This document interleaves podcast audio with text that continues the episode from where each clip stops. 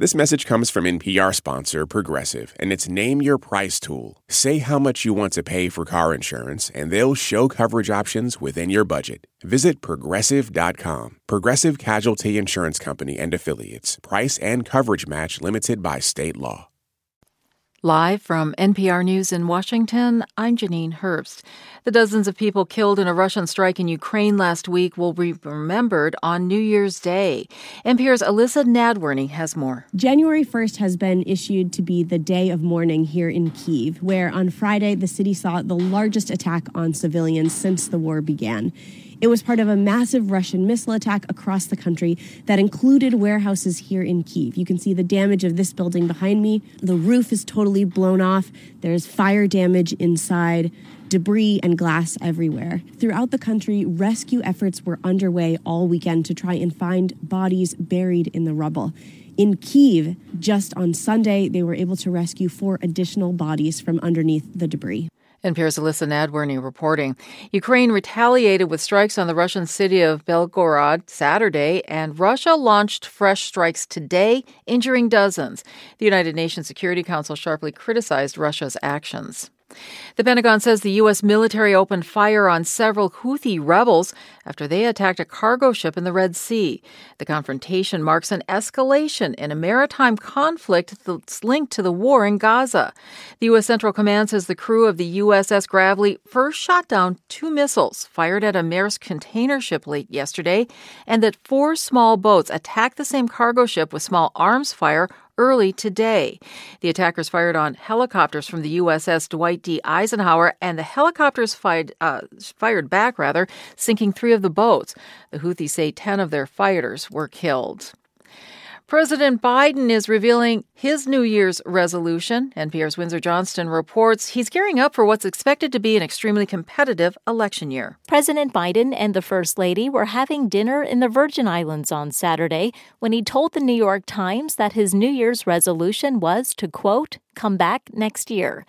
The president didn't elaborate, but when he returns from vacation, he'll be faced with an election that's shaping up to be a rematch with former President Donald Trump, who's on track to easily secure the Republican nomination. Recent polls have shown Biden trailing Trump in key swing states, as well as hypothetical general election matchups. In the meantime, Biden is facing a huge legislative to do list, including securing additional aid for Ukraine and Israel and working with Congress on immigration reform. Windsor Johnston, NPR News, Washington. New Year's has already arrived in some cities around the world in the Mideast and Europe. And that includes London, where Big Ben rang as the city welcomed 2024. People in the U.S. are celebrating as they wait for midnight and the ball drop. Security will be tight in New York City. You're listening to NPR News from Washington. Chinese leader Xi Jinping says it's historically inevitable that Taiwan will be united with the mainland China. He made that comment in his New Year's address, which is about two weeks before elections are set to be held on the self governing island. China's ruling Communist Party under Xi has increased pressure on Taiwan, but the island has evolved into a vibrant democracy. Beijing considers Taiwan part of China, even though it's been governed separately since 1949. Baltimore has a far reaching reputation for gun violence, but this year the city's on track to have fewer than 300 homicides for the first time since 2014. That's down 20% from last year. Emily Hofstetter from member station WYPR has more.